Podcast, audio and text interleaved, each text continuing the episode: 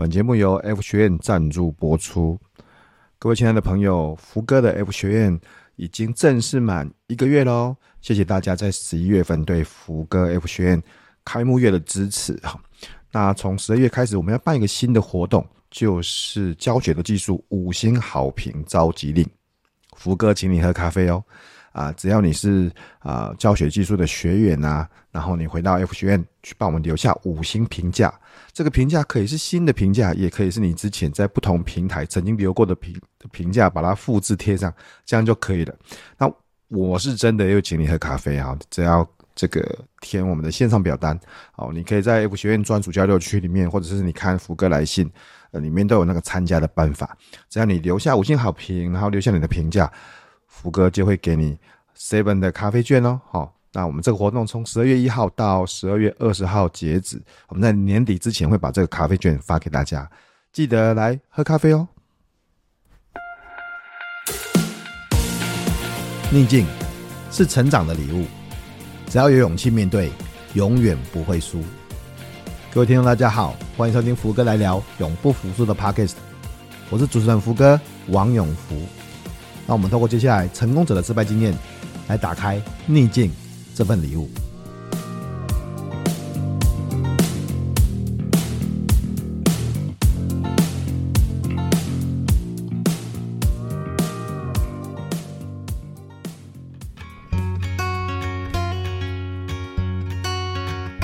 我就是啊，我心情不好啊，没关系，没关系。重点不在于我的心情，重点在于什么？我接下来要怎么做？其实我觉得很重要的一点是。我一直觉得我自己的能力有限，我的时间有限，精神有限，我的焦点不能放在放在情绪上面。所以，其实在我遇到任何的失败的时候，我当时一定会把焦点放在两件事：第一个是，那我我下一步该怎么做；第二个是什么？我能够从这个中间学习到什么东西，或者是能够改变什么东西。所以，我觉得在任何的失败之后，我的焦点都是 What's next？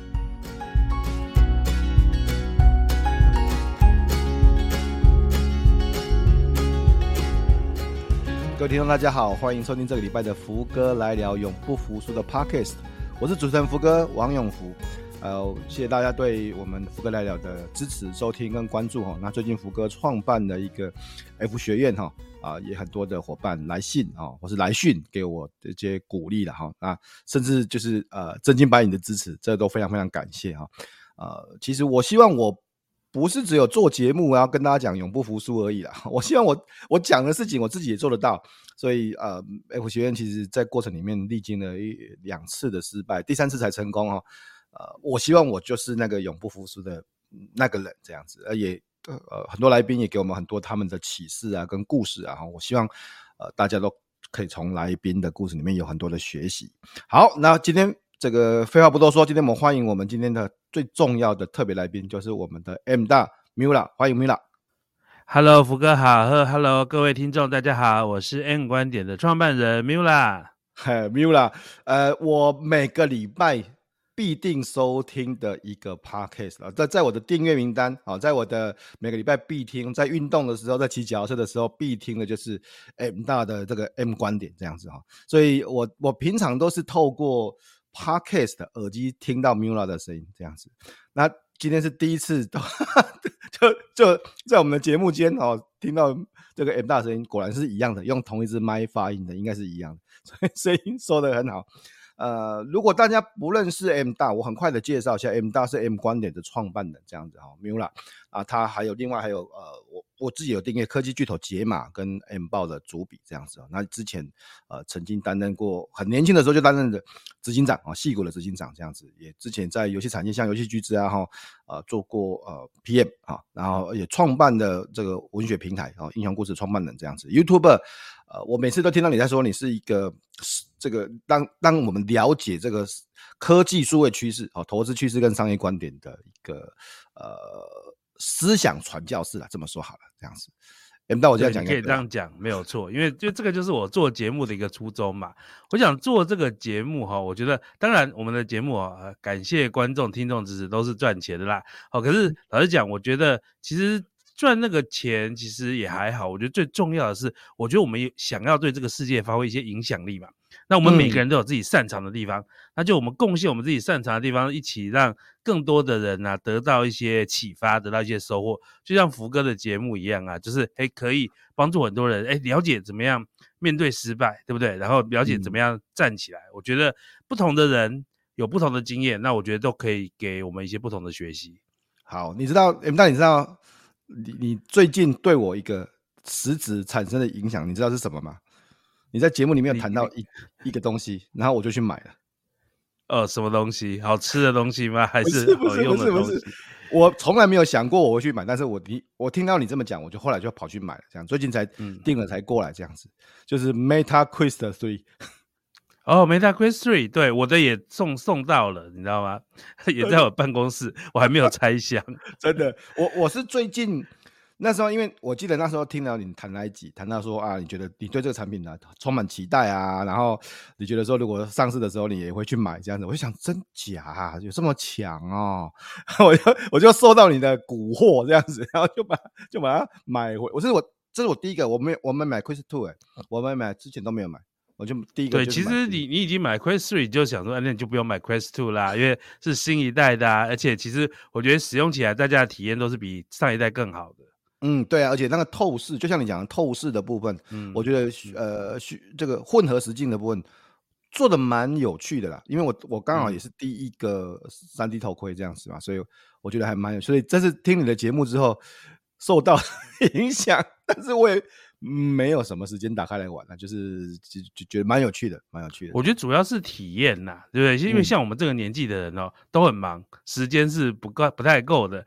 可是呢，我觉得有些时候哈，像哎，像福哥那听我的节目，买买了这个 Questree 哦，它其实也不贵嘛。那重点是什么？它我觉得它扩展了你的生活体验。嗯，它扩展了你你的一些，哎，你终于就像有些人哦，他可能一辈子没有去过哪些国家，他只要去了一次那个国家，我觉得他的人生中看事情的一些 window 会被打开。那我觉得其实接触这种新科技其实也是一样哦。嗯嗯，因为因为就是都听人家讲说什么是三 D 头盔，甚至看到 Apple 准备出来他们的三 D 头盔这样子。但是就像你讲的，因为这它不是。一万多两万嘛，我买了，我买五月。对对，苹果的太贵，苹果那个明年出大概要十一十二万台币。哦，对，然后 Meta 这台一万多而已嘛，差很多。对啊，一万多，而且我我拿它来用，最近当然体验的不多，其实我还蛮有教育性的嘞。我第一个玩的就是那个圣母院，圣母院，嗯、然后然后去他就解析圣母院里面的内容啊，然后让我们进到圣母，因为圣圣母院现在在维修嘛。前阵子我刚去了欧洲，没有去圣母院，所以。我第一个玩的就是圣母院，我觉得蛮惊讶的，就是说现在已经可以做到这种，就可以做到这种程度了，对，就是你在家里买一个一万多块的装置，就可以做到这种程度。这个程度哈，我觉得如果你跟三年前、五年前比，三年前、五年前，你要特别去一些特别的装置的地方，就是可能人家专门为你设计，然后你进去里面可以体验到差不多同等级。可是现在你可以买一买一台，就在家里可以可以玩呢。对，蛮厉害的，蛮厉害。所以这个，你让我们两个都是工程师，然后他呃，如果这样子往下聊也要去，当然要聊到商业，聊什么。不过这不是我们今天要聊的，M 大，这不是。如果大家对商业、对科技，哈，甚至对一些新的观点，甚至有的时候我们都要谈到政治啊，像美国啊，不同的观点有兴趣，我推荐大家，我每个礼拜，这是 M 大大概也知道，我每个礼拜都有收听，然后收听 M 大的 M 观点，哈，所以大家可以去听一下 M 大，不管是在 Podcast 或者在 YouTube 上面都有哦，同同步的直播这样。不过这不是我们今天要聊的，我们今天不是来谈 M 大的节目，我们的节目今天谈的是永不服输。所以我们其实很好奇的是，M 大，你你在过去，因为你很年轻的时候就当了 CEO 啊，那那那后来又自己创业，你在过去有没有什么一些挫折或是失败的经验啊？这是我们今天想要聊的。好啊，那可以，因为福哥之前就有跟我说，我们要来聊这个主题嘛。那当时我就打一通电话给福哥说，哎，福哥，其实哈，因为我看那个福哥你的访谈，你有些时候会问说，哎，你面对怎么样的失败，这件事对你造成什么样的挫折，以及你怎么样走出来，对不对？你知道我看到这个问题的时候，我看到走出来这个问题，我想说，奇怪了，我人生面对的失败，我好像都没有走出来的问题耶，因为，因为我觉我觉得这样讲啊，我觉得失败哦，有些人哦，他。遇到失败，他会很往心里去，他会想说，是不是我做错什么了？为什么世界要这样对待我？为什么这个人要这样对待我？为什么这件事情这样发生？他就在那个心里会纠结很久，然后所以他需要慢慢的走出那个失败对他的一些创伤哦。但是我不知道为什么哈，其实当然了，每个人人生都蛮多失败的，我也经历过很多失败。那其实我的失败哈，很少往我心里去，我其实从来不太会去在意这些事情哦。我举个例子，很有趣哦。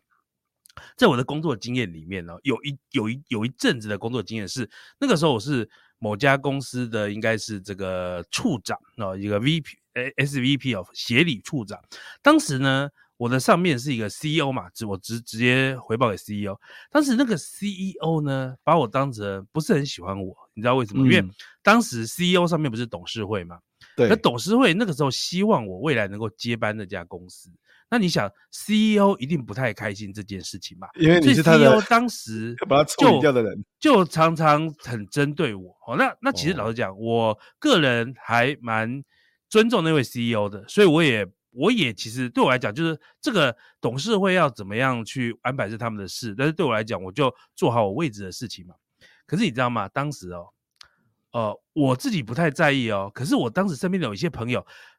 都真的替我打抱不平，他们超生气，他们觉得说你怎就对我那个 CEO 很生气，说你怎么可以这样？那你知道我那时候就跟他们讲说，哎呀，我跟你讲，人在江湖哈，他他在那个位置，他本来就会这样。我如果是他在他的位置，我也会这样子。所以其实我当时我心里其实没有真的没有任何的那种情绪呢，我就只是说，哎呀，有点苦恼，哎，怎么怎么我会掉到这种这种处境？可是我不会觉得说他那样针对我。是是，我会很怨恨他或怎么样？其实没有。那又或者是我后来哎、欸，那个福哥，你刚刚有介绍我的 CEO 的经历嘛？我那时候在超媒体矽谷当 CEO，我当时很年轻哦，当时上去的时候还上新闻，叫做游戏产业最年轻的 CEO，那三十五岁哦。那那个时候呢，后来我在做了两年，两年左右，后来我就离开了。那离开的原因是因为公司的公司的大股东换人了哦，那他们、uh -huh. 他们就有新的。总公司的那个执行团就有一些新的想法，然后他们有一些新的规划。那当然了，我们属于前朝遗老哦，当然方向不见得一样，所以就是双方双方知道就是彼此不见得能够长期合作，就就就后来就离开了。嗯，那其实这件事情呢，如果是很多人哦，也会很不开心。当然了，我当时从我当时想说就离开，然后而且应应该说。因为你你就是表现得很好嘛，你在，对，因为我也是很认真啦，我不敢说表现很好，但是我至少很认真啦，而且那那两年的的成绩让我觉得至少也也没有愧对我当时的这个 title 或薪水了哈。但是我觉得，哎、欸，我当时不会怪他们的、欸。那我当时我会想说、啊，如果我是他，我也会请前朝的人走啊，因为我要做新的东西啊。那前朝的人又不是我最能信任的人，我当然想要拉我能够信任的人来做啊。所以你知道吗？我我当时。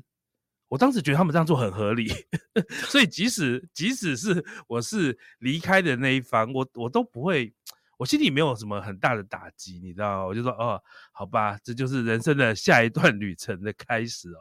所以当时看到福福哥你这个节目的这个问题的时候，我就想说，嗯，对，我其实蛮多蛮多失败的，而且有不少失败也蛮给我一些学习。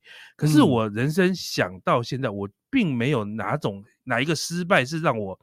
心里很难过，心里很郁卒，然后要花一些时间走出来。其实我我可以说我没有这种经验，真假？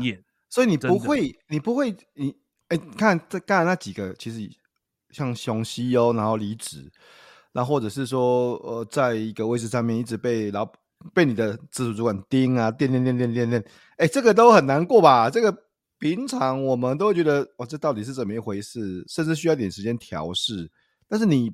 你说你不会啊？你觉得这很合理？对，因为因为我觉得以刚刚那两个 case 来说的话，我、嗯、我的想法都是这是很合理的啊。这个是你把任何不同的两个人放在那样的情境下，都会自然而然会发生的状况。所以我就想说，这这不是针对我，这不是 it's it's not personal，你知道吧？这只是我们两个正好站在那个位置，然后必须会有这样子的关系。但是你不觉得不公平吗？你不觉得这不公平？这 It's not personal，那你 It's not unfair，It's It's 你不会觉得不公平吗？我觉得还好，因为其实人生中本来就没有什么公平啊，对不对？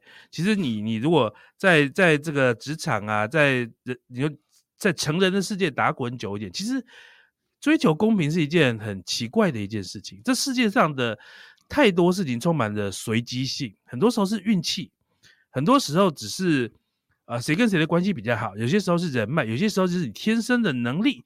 这些东西，我我觉得哈，人生如果要追求公平，你就陷入一个死胡同，走到错误的一条路了。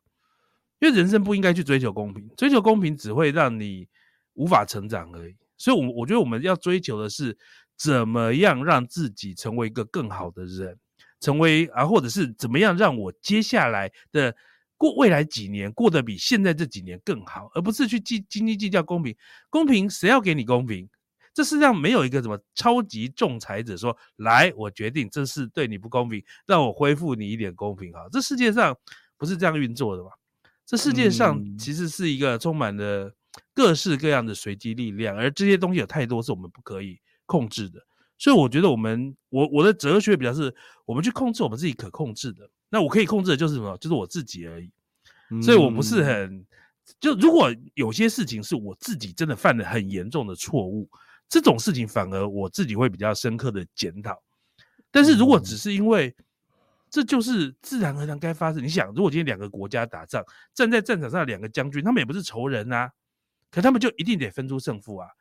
那他们分出胜负，难道输的人就要罪该万死吗？其实，其实我觉得不是这样，因为打仗一定会有胜负。那这很多时候是运气跟几率的问题。所以，呃，换个说法就是说，你可能 M 大你也会遇到，当然你，我想每个人都会啊。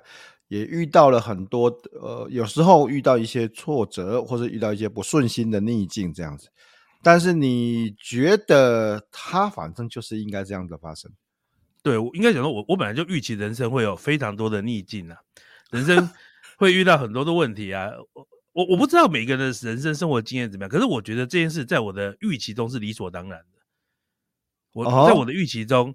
一人的生活中本来就会持续的遇到问题跟困境，我们不太可能活在一个童话世界里面，每一件事都很美好，凡事都没有问题。有如果有，那我觉得这样的人很幸运。可是至少就我自己认识的人，或者我看过的一些书，我觉得大多数人的生命中就都随时随地都会有一些挫折跟失败的。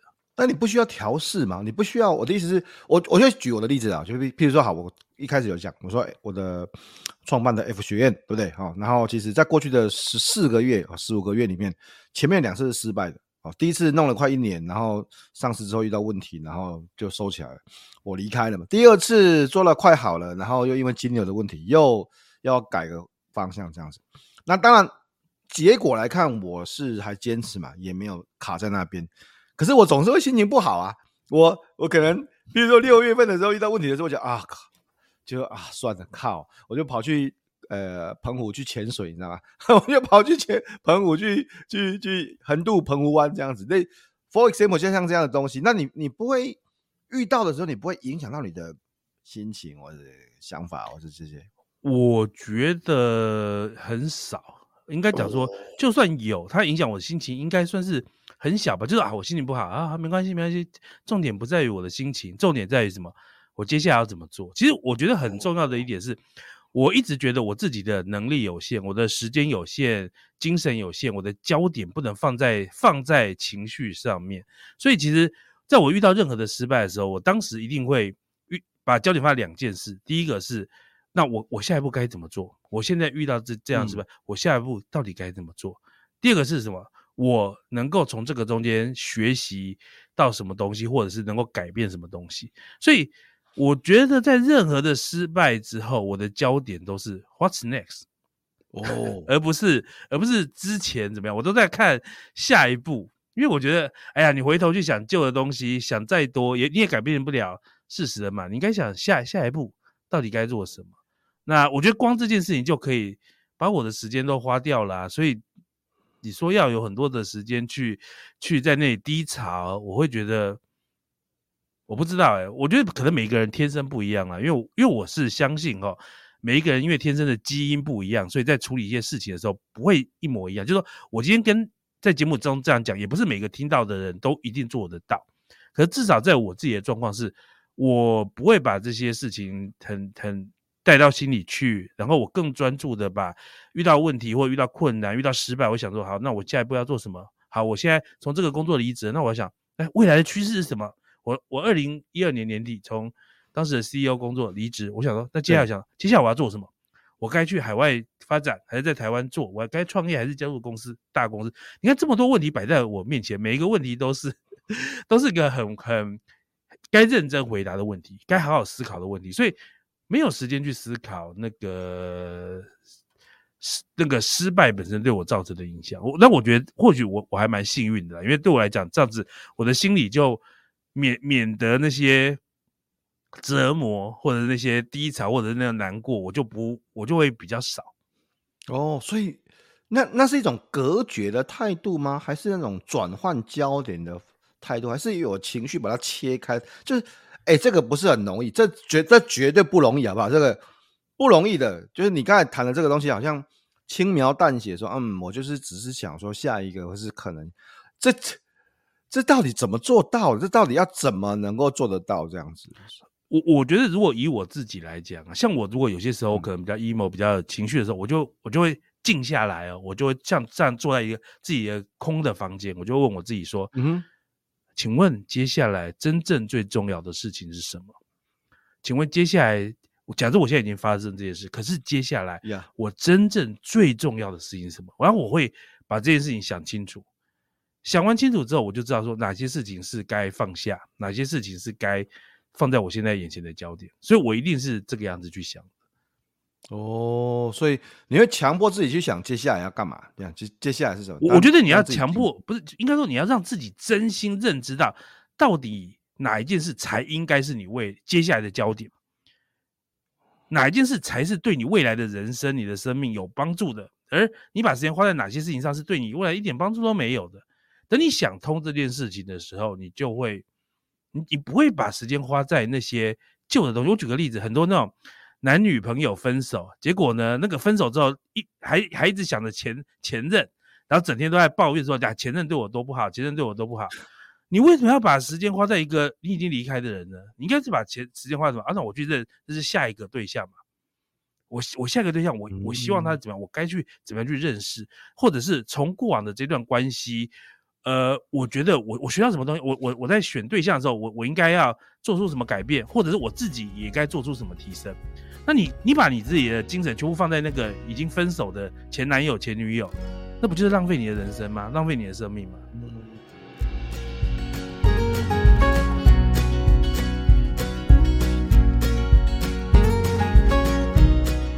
我想要跳脱原来的反纲，多问一个问题，因为你哎哎，那我说实话。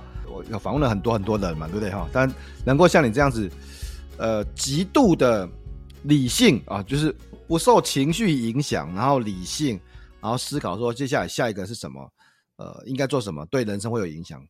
哎，我只能说不多啦，不多不多哈。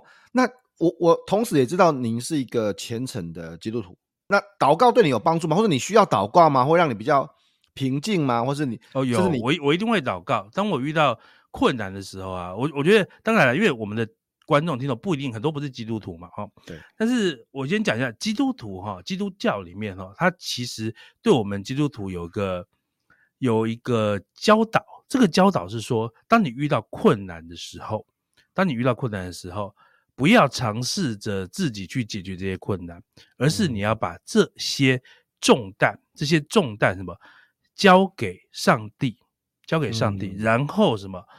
啊，愿你的旨意成就这件事情让，让让上帝来决定该怎么走，而不是我们强求说这件事啊。我想，呃，这个这个当然讲比较比较，可能基督徒有些会听过，就有个很很有趣的事情，很多人说祷告祷告，一般的祷告说啊祷告啊，上帝啊神啊，你帮我做什么事好不好？我的下个月业绩很差，这个目前只有两百万，你说我会被老板店能不能赚三百万？你去祷告这些东西，对不对？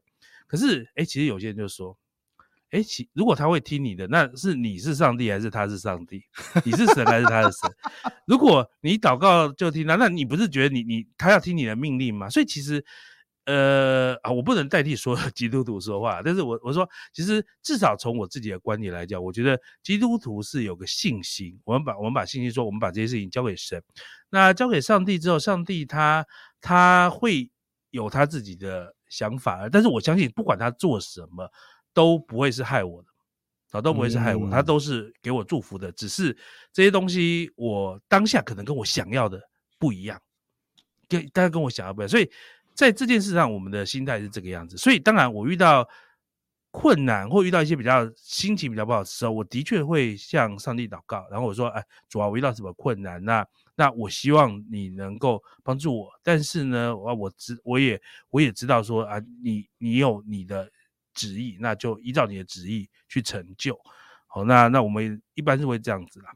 这这算是一个更大寻求更大的。” Someone bigger than yourself 的的支持，然后给自己一个自我对话，一种信心嘛，算是算是这样子。哎、欸，其实有有一部电影哦，那不是那个金凯瑞演的那个叫做《王牌天神》吗？对不对？对，我不知道福哥有没有看过？我看过，就是就不是我不是那个，就是第一集啊，就第一集金凯瑞演的。他他那个时候他不是获得那个上帝的能力，他就那个 他就呃改变很多人的人生，后来就把事情搞搞得一团糟嘛。但是他当他后后来哦。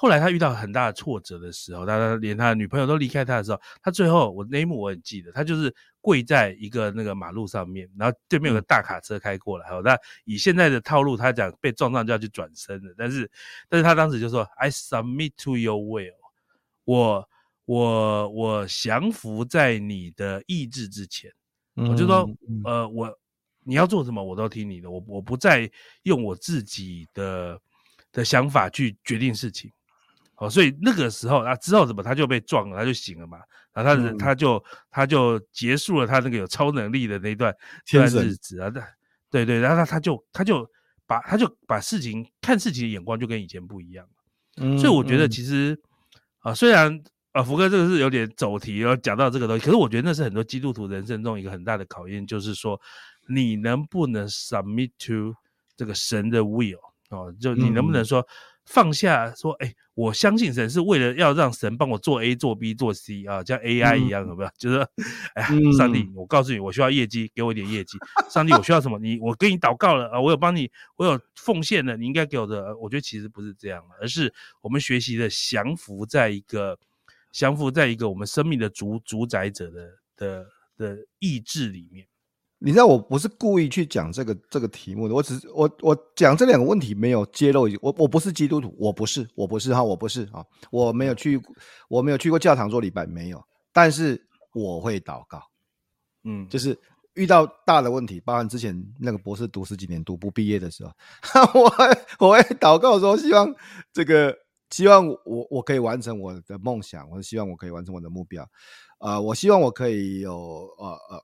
比如说，我我希望我可以把我想要的线上课程拍好，希望可以帮助更多人。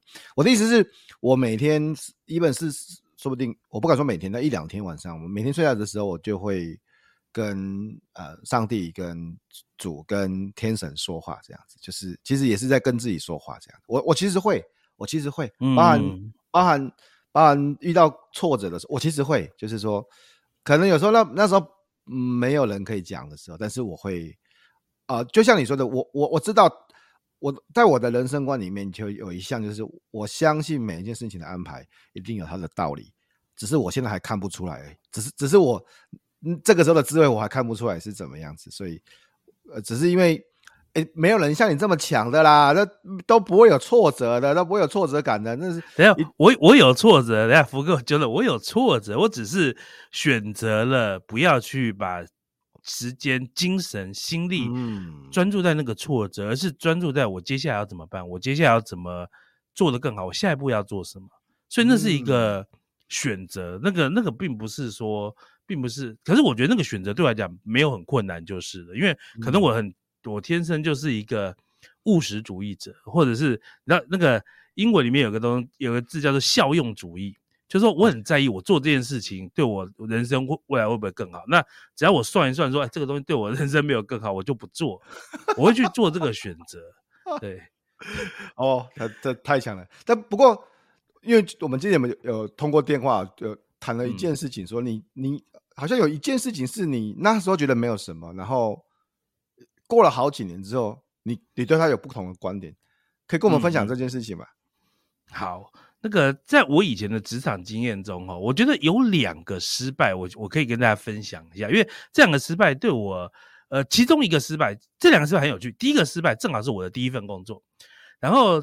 第二个要聊的失败，正好是我的最后一份工作呃，在我创业之前的最后一份工作。这两个这两件事哦，都对我的人生造成一些影响。我先讲第一件事啊，我第一份工作那个时候是一个啊，当时大学毕业，然后念这个当完兵，然后加入当时的这个宏基戏谷哦。然后当时我一开始城市设计师，后来很快呢，因为当时啊网络泡沫泡沫化了，所以当时游戏公司就想说我们要能够赚钱。当时最赚钱。整个游戏产业，线上网络产业，网网络产业唯一能赚钱的叫做线上游戏，好，所以我们当时就要从一些免费的一些卡牌游戏要转到线上游戏。然后呢，当时老板哦，就看看公司里面的员工哦，然后当时员工应该一二十位吧。他说：“哎，你们有谁有玩线上游戏的？”我就说：“啊，我我就说，我就拍着胸脯说有啦，我大学时代我这这几年都玩那个 MUD，就是文字版的，所以我对于这种多人线上游戏很熟。”哦，老板一听就觉得很好，那就是你来负责了。哦，他就开始叫我负责一个公司的一个很重要的新的专案。后来那款游戏，我们后来就引进台湾，是一个韩国的游戏，叫做《龙族》。它曾经在台湾也是一个很红的线上游戏哦。嗯，然后我我前几个月是我预备，但是预备几个月，即将要开始准备进台湾的时候，那时候我的老板哦，就是其实他他只是专业经理人啊，就是当时我们那个部门的协理，他跑来问我说：“Miula，你要不要负责这个产品？你要不要当这个产品的 PM？” 我当时就想说，什么是 PM 呢？我不知道，我以前是个工程师，然后我以前写程式的。然后我当然这几个月在负责这个游戏，所以应该开始摸一些东西。而且我是个老玩家，我超会玩游戏，所以这些游戏我超熟的。所以那个游戏的很多规划、上市的规划都是我在做的。可是当他丢个 PM 这两个字在我们眼前的时候，我想这是什么东西？我当时我就退缩了，你知道吗？我就缩了，我就想说，哎呀。这个里面可能看起来要什么预算呐、啊，要负责什么预算，要负责什么技术，什么买说好像不是我能够，不是我懂的东西，所以我当时就说，啊，我不用做 PM 啊，那那但是因为当时我其实是主导整个专案的主要人物，所以当时我们就自己掰了一个名字叫做 Chief Administrator，叫做总管理师，好，当时就当总总管理师，所以我当当时公司就找了另外一个人来当 PM。然后呢，当然后来这个游戏上市了，也算是获得了当时的成功，因为当时他在有一度哦，大概有一年的时间是全台湾第二名的线上游戏。然后呢，当然游戏很成功，可是后来我开始慢慢发现，哎，我错了，为什么呢？因为当初我不愿意当 PM 嘛，所以就让别人当 PM。结果当当当了 PM 人，当然有权利去决定这些未来的一些事情要怎么做嘛，对不对？哎，预算要怎么花，行销要怎么做，规划要怎么做。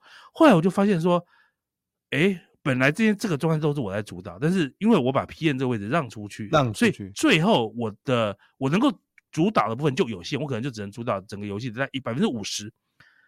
然后这件事情后来就让我学习到一件事，就是说，哦，我我后来等我离开那份工作之后，我就想说，原来我当初犯了一个错，我当时犯了一个错，叫做我以为我自己不 ready，我就放弃到我眼前的机会。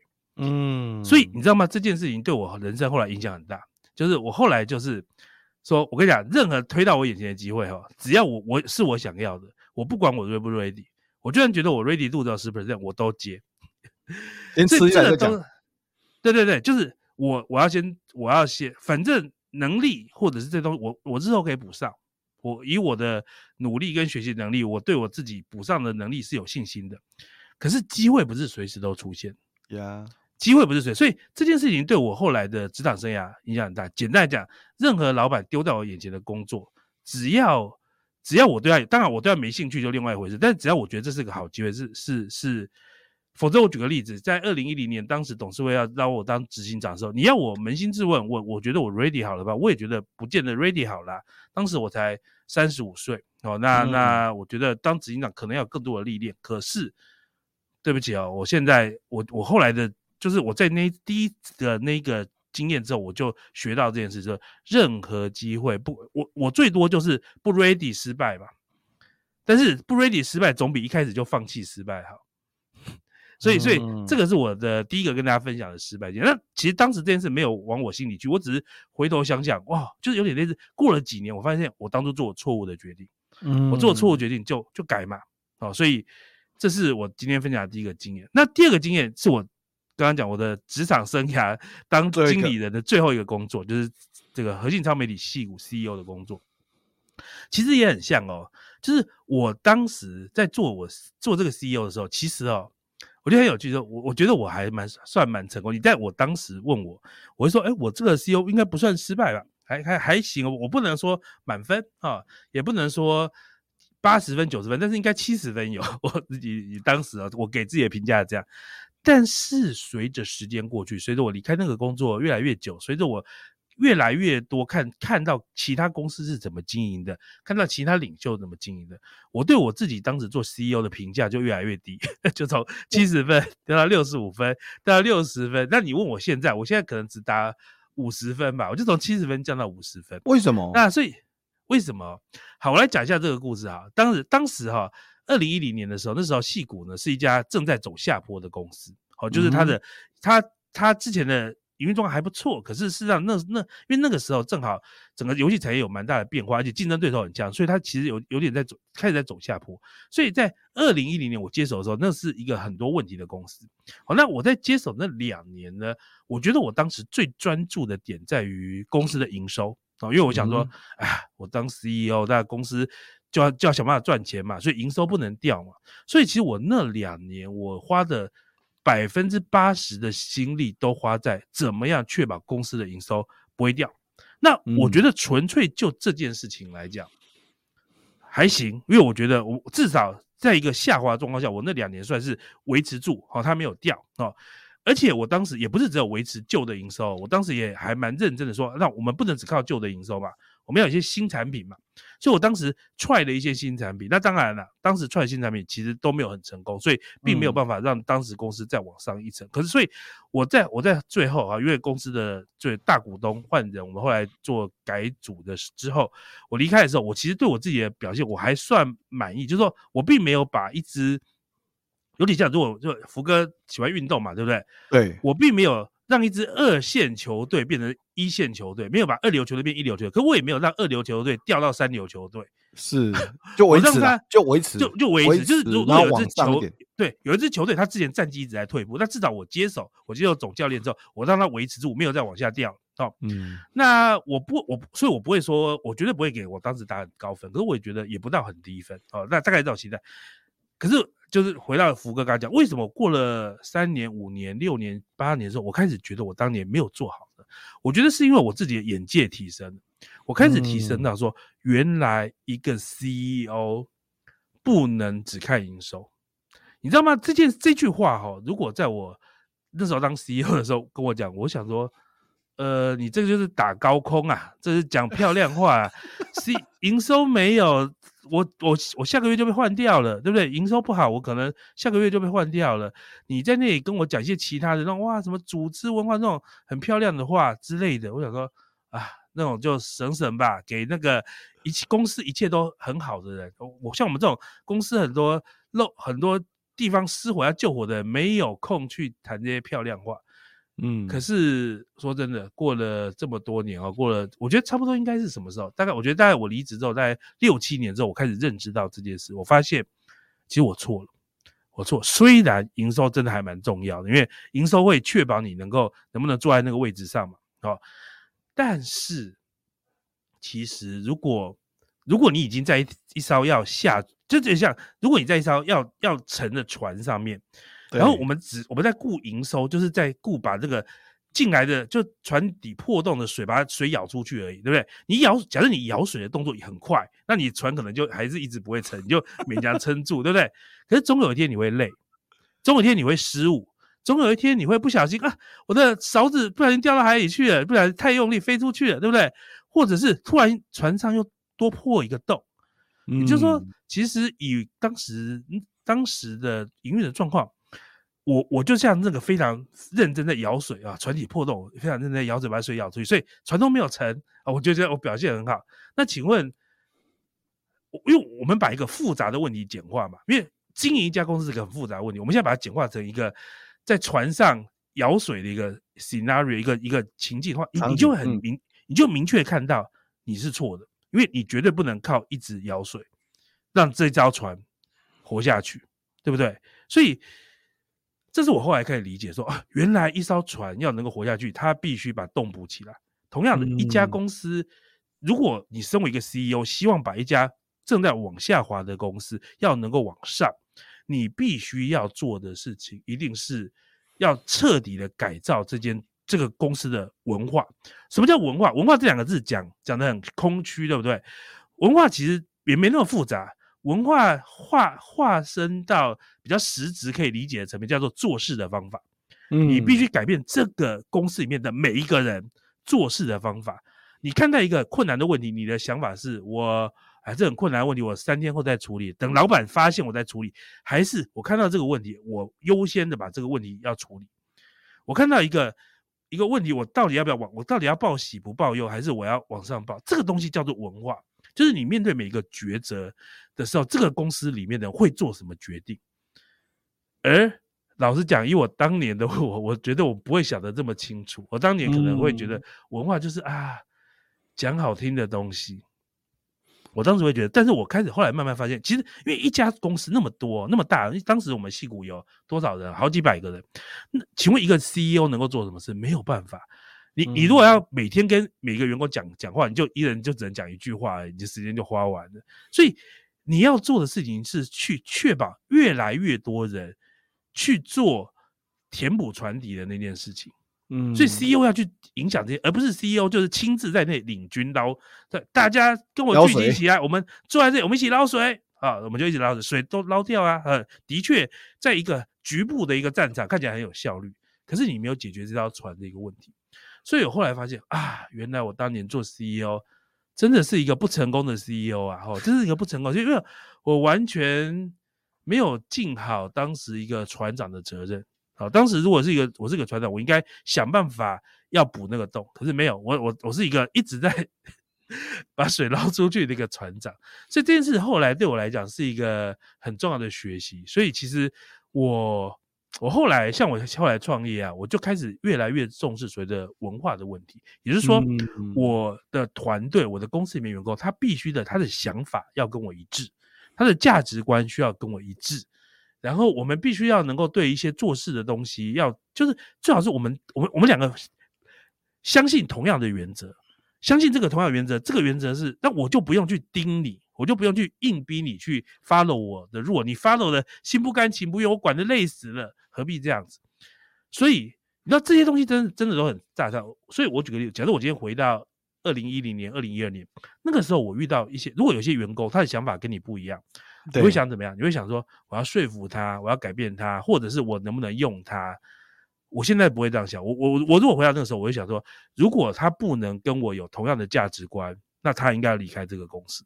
嗯，因为我们是不适合的人，嗯，我们是不适合，你跟这间公司是不适合，所以福我们在讲运动球队，哎，运那个福哥，因为福哥是喜欢棒球还是篮球？还是都喜欢篮球？篮球，篮球，篮球。你去看篮球哈，很多很多球队，他们都要做大破大立，就是他们很多时候他们的球队战绩不上不下五年十年了。请问这个时候，你你去找个新的总经新的。管理总经理来，你说我们怎么样改变？我们怎么样加强这个球队？请问他是可以说我去挖角一个比较厉害的球员就改变球队？不行，他们通常得做大破大立，所以他们都说我要把我现有的球员全部都换掉，换一批新的，嗯、无论是自己养的或者之类的。而通常只有这个样子做，球队才当然了，有可能会变得更烂哦，因为大换血有可能会变得更烂。可是你不这样做，你永远不可能变得更好，你就会一直在那里成为一种。不上不下的一个状况，就是一支球队很难，因为你多增加一个不错的球员就变好。你很可能是要把你球队中目前的核心几个战将要换掉，要换成另外几个核心战将。所以这就像就像是去动一个组织文化一样，因为你动掉最王牌的球星，就是把几乎是把这个整个组织文化给打掉，因为你你的球队适合的战术或者是球队要打的方式都会变得不一样。嗯，所以这是我后来的学习啦。所以我后来就发现，哇，原来原来 当年眼界不够，然后原来在对任何组织来讲，文化才是第一个最重要的解决问题。好，然后所以文文化这两个字太玄，所以用刚刚的字，就是你跟你的组织的成员面对问题的思考方式要相同，你们的价值观要相同。我觉得这很重要。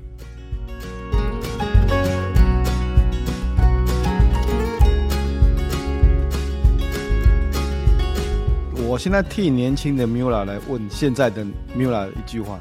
可是我现在刚接 CEO 啊，我业绩现在这个整个公司的业绩往下，我总是要必须要先救一下这个公司的业绩，创造一点营收啊，不然就明天我就被换掉了。那年轻的 Mula 可能会这样讲，对现在的 Mula 这样讲。我觉得就是你的心力的问题啦。我觉得是你的心力的问题，就是我们有些有些资源要投资现在，有些资源要投资未来嘛。那如果当时的我应该是九十 percent 投资现在，十 percent 投资未来嘛。嗯那我觉得我我会给年轻的 Mula 我说，哎，你可能只能有六十 percent 投资，现在要有四十 percent 投资未来。好，我觉得这个是一个比例拿捏。那如果你六十 percent 投资现在不够怎么办？那就不够啦，那就代表你失败啦，并不是你做了比较正确的决定就一定不会失败的。因为，但是我只能讲，如果我们看这两条路的期望值，如果要看所谓的 long term success。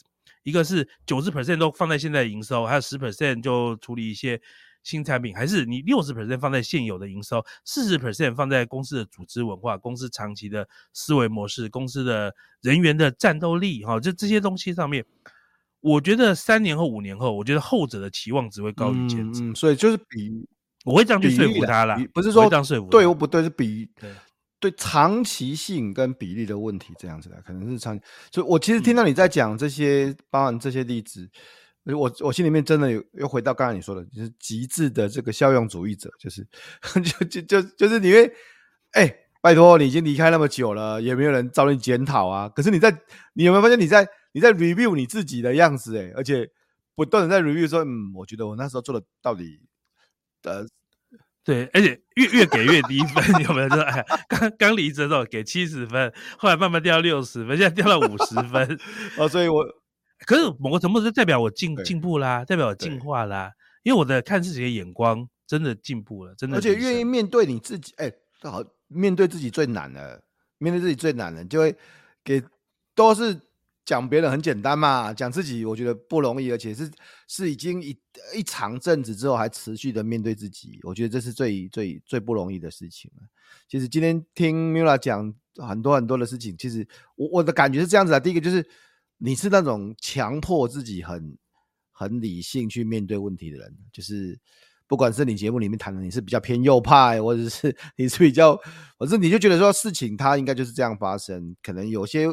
东西不是你喜欢的，但是你你不你不会抗拒事情它，它它这样发生，你能够改变的只有你自己，还有你面对这个事情的方法这样子。然后啊、嗯，你可能你可能最最在意的是啊，所以事情发生了，那下一步下一步是什么？下一步我我要怎么样可以把事情？也许现在发生的事情并不是如你期望的，但是你要怎么样才可以？把这样现在朝向你期望的方向去前进，这样子，你可能在想下一步，下一步要怎么做，这样子。那，我们最近又谈到一些这个祈祷啊、祷告。我因为我会了，我会，我不，我不是说你会，我会，我自己也会。因为有时候就不是我控制的，有时候很多事情不是我控制。我觉得这跟年纪有关系，你知道吗？我觉得哈，呃，年轻的时候人都觉得说，哎呀。没有什么是我做不到的，嗯、没有什么是我做不到。就是当然了，你现实上你可能知道，还是有些事情做不到。可是你不会那么认知到人的局限性、能力有限。对，可是我觉得，当你的人生经验越来越多的时候，你会发现，原来你以为再厉害的人，其实都很有限，嗯，嗯都很有限。那那所以，其实回头来讲，你看着看着自己说，啊，你原来你知道自己如此的渺小的时候，就不会觉得说。我靠我自己一定能够做到什么？嗯、你就知道说，原来知识上有太多事情是我再努力也做不了的、嗯。所以我觉得认知到局限性，才会让自己更接受很多不如自己期望的事情啊。因为，因为，因为这不是我控制的、啊，这不是，这不是我控，就是这个是我再努力都没有用的。有些事情就是它就不是我控制的，所以我反而会接受事情，它可能是这样发生，然后。再看看怎么往下走吧，这样子。然后，呃，我我我非常欣赏 M 大一直持续的帮你检讨过去发生的事情，检讨，因为因为就是自己进步嘛。昨天我才跟我朋友讲说，我如果不觉得我去年的我太蠢，那 就是表示我今年没有进步啊。我就是觉得我去年好蠢，笨蛋。对，那我我我我知道我去年是笨蛋，但是我今年知道了，我 OK 啊，我我有成长这样子啦。就是对，今年的我已经比去年的我聪明了。谢谢 M 大跟我们分享这么多啊，M 大，如果最后一个问题是要问你说，如果如果现在有一个人很挫折，你知道他不见得是像你这样子。非常的清明，非常的理理智，这样。如果现在有个人掉到不管是职场上面的挫折，生活或工作上面的挫折，你遇到他的时候，你透过这个节目，他在收听，你会跟他说什么事情啊？我会跟他讲哦，事情一定会越来越好的。你知道英文叫 “things will getting better” 哦，就是说，真的，我跟你讲，你觉得你现在很苦哦，你觉得现在遇到很大的问题，但是你只要撑下去，你只要撑下去。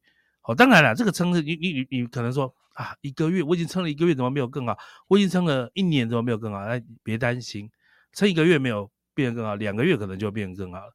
撑一年没有变得更好，可能两年之后变得更好了。那只要只要你能够撑过去，我跟你讲，things will getting better，这是一定会发生的事情。嗯，things will getting better，谢谢大家再加油啦，反正最后面还是会有很好的成果啦，就是还没有到而已。还没有到，还没有到而已。嗯，谢谢 M 大跟我们分享这些事情。M 大，我先每次的节目到后面都会请来宾推荐三本书，你会帮我们推荐哪三本书啊？你看了那么多的书。好，那我要推荐三本哦。我觉得，如果你没有读过这三本书，我觉得我因为其实福哥问我这个问题，我要推荐哪些书，我就陷入苦思。我想说，我要推荐我自己最喜欢的三本书呢，还是要推荐我对我影响最大的三本书呢，还是怎么样？后来我想说，嗯，我今天要这次。推荐的书的方法要反反过来，我来说，如果今天读者没有看过，他要看哪三本书可以对他的人生产生最大的改变跟影响哦？所以我这里就推荐三本。第一本是《反脆弱》啊，这本书我的听众常常听我讲塔雷伯的《反脆弱》。那塔雷伯的《反脆弱》，我觉得这本书好的一点是因为它推翻了我们以往传统系统里面教学我们的东西。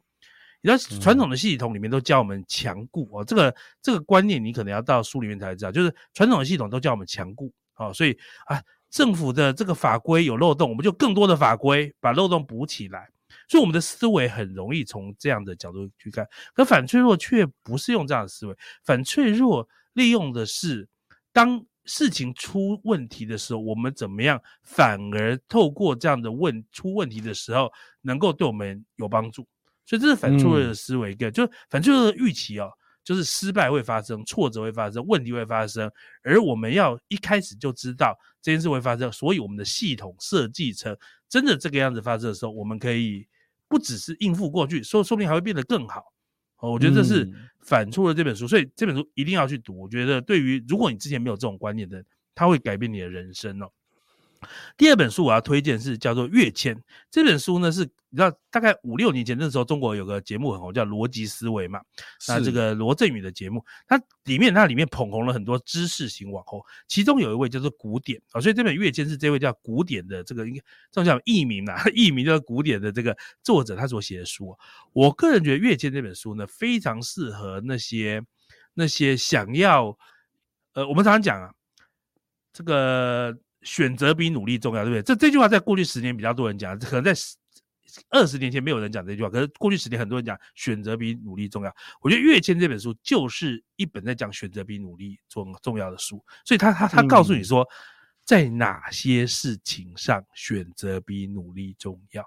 他我觉得这本书他挑了一些很重要的一些领域，而这些领域都都是我们很容易去去用一个去选择一个。一般常见的路，但是在那边的努力是比较没有效果的。但是你如果去看《越界》这本书，它会打破你的这样子的框架。哦，它简单讲，它就它就打破我们常人的框架，然后让我们去去去 assess 一些一些做事或思维的模式，然后去做那些决策，反而会让我们变得更好。那最后一本书我要推荐的叫做《生存的十二条法则》，这是一个非常有名的心理学家，加拿大的叫 Jordan Peterson 所写的书。这一本书我觉得跟跟反脆弱跟跃迁 反过来啊，我觉得反脆弱讲的是哇，外面的一般的很多思维逻辑是其实导向错误的方向，所以我要给你一个反脆弱的概念，引我我我不觉得反脆弱的概念可以应用应用在所有的事情。我觉得这是它比较像是我们缺乏的东西，所以要补充。是跃迁则是说，怎么样从平凡的思维变成一个从平凡的赛道跑到一个比较快的赛道。可是我觉得《生存的十二条法则》这本书哦，它讲的叫做回归 basic，回归 basic，就是我们每一个人。在我们生活面对的各式各样的问题中，我们我们能不能培养十二个态度？这十二个态度呢，只要你好好的去做，你的人生会不一样。所以它有点像是古代那个武侠小说练武功的时候，就是好好把那个正拳练好，好好把内功练好。心法。对，我我举个例子来讲，其实像这本书里面，他会教你说，其实我们每个人都要学习负责，我们学习要为我们自己所做的决定来负责。嗯那这个东西讲起来很简单，对不对？可是有多少人能做到？所以这本书我觉得就是把一种建造你内在的的一个好的核心本质的一本书。所以我后来想说，哇，这三本书组合在一起，真的是一个很完美的一个组合，你知道吗？就是就是要内功有内功，要外功有外功，要比较炫炮的东西有比较炫炮的东西，要有这种比较淳朴的东西有淳朴的东西。那要比较要比较。这个这个跳脱现现有思维的东西也有哦，所以我觉得我就会很推荐这三本书。好，如果这三本书没有看，就会很可惜啊。第一本书就是《反脆弱》哦，塔雷伯这个我常经常谈到《反脆弱》，他也是这个黑天鹅效应的这个作者了哈，所以其实他提了很多很棒的想法，《反脆弱》是一个非常重要的想法。第二本书是要呃要签啊，跃迁古典啊，这个这个这本书我们可以去看一下啊。给大家一些新的思考啊，不同的方向，更好的思考，这样子。最后一本书《生存的十二条法则》，哎，这本书我没有看诶，这本书我没有看，这本书要来去看啊，大家可以去看一下。很多很很多事情也许很基本，但是却很重要啊。所以啊，反脆弱、要签跟生存的十二条法则这三本书是 Mira 推荐给我们的书。当然，我也要推荐大家可以去收听，跟我一样每个礼拜收听 M 观点。其实蛮有趣的，所以我觉得，你知道，Mila，我觉得你听你的节目，呃，应该说专业性也很好，对不对？专业性，呃，不管是谈经济啦，谈科技啦，哈，甚至有时候谈点政治，我觉得专业性当然都很好，这样子。这个进到二点零观点，当然很很充实的，每次三个主题，四个主题，但是又又还蛮有趣的，有时候有时候就就过程里面蛮不会觉得。不会觉得闷啊，就就是觉得不会觉得枯燥这样子，不会觉得说哇这个太硬了贴不下去这样子。然后呃，当然如果要看更进一步的资讯啊，可以去订阅科技巨头解码啊，这个啊每每个月有三四篇不同的很深入分析的文章啊，谈到这些大型的公司啊，不管是 Facebook，而且啊，Mila 经常就会就会因为要写下来嘛，有说过就会 review 一下。过去的半年，我之前啊，譬如说之前在看，呃，那个 Facebook 啊，很早的时候就谈到 Facebook，然后谈到很多人跟你的看法可能不太一样，但是你就会印证你自己，就像刚才节目里面谈的，你就会印证你自己的观点。之前说的是不是这样子？那最新的还有一个叫《成长思维人生学》，这是这是最新的节目嘛？对，这是这是我们的一个旧的节目改版，因为我们之前有一个节目叫《人生牛肉汤》，我停更了，停更了可能一年吧。那我后来想说，哎。好多人都敲碗说要听这个节目，可是我当时做人成长思维人生学，我当不，我当时做人生牛肉汤，我觉得我遇到个问题，就是我原本做那个节目有一点点想要做一点有点心灵鸡汤的感觉，就是鼓励大家，然后，可是你知道吗？你听我这个节目听听了，你刚刚我们福哥我们录了这个一个小时的节目，我说你发现我是一个实用主义者，我是个效用主义者，所以那种很心灵慰藉的海话，我讲不太出来，你不会鸡汤话，这样你就叫他说对，就是我我想讲，可是我觉得。因为你知道，我听别人跟我讲鸡汤，我觉得很好啊，我觉得对我有帮助。可是我自己讲不太出来，所以我后来想着我要改版，我要改版成什么？改版成我自己真正能讲，就是我会从实际的利益的角度来告诉你，你为什么要这样做，你人生为什么做了这个改变会变得更好。我会用比较。比较功利主义、效效用主义的方式来来介绍这些想法，然后介绍我我自己怎么改变。所以我后来节目就改变，叫做“成长思维人生学”，因为我想要给大家的东西叫成长思维，就是你可以透过每一次听我一集，然后你可能稍微改变一点你的想法，然后你你的人生就会变得更好，你的人生就会变得很好，好，你的人生就会进步。对，很好，人生变得更好、更进步。我喜欢成长思维啊，所以推荐大家收听 M 观点哦，去看科技巨头解码，还有成长思维人生学哈、哦。那当然也这个不免俗推荐一下，大家可以去看一下 F 学院 F 学院。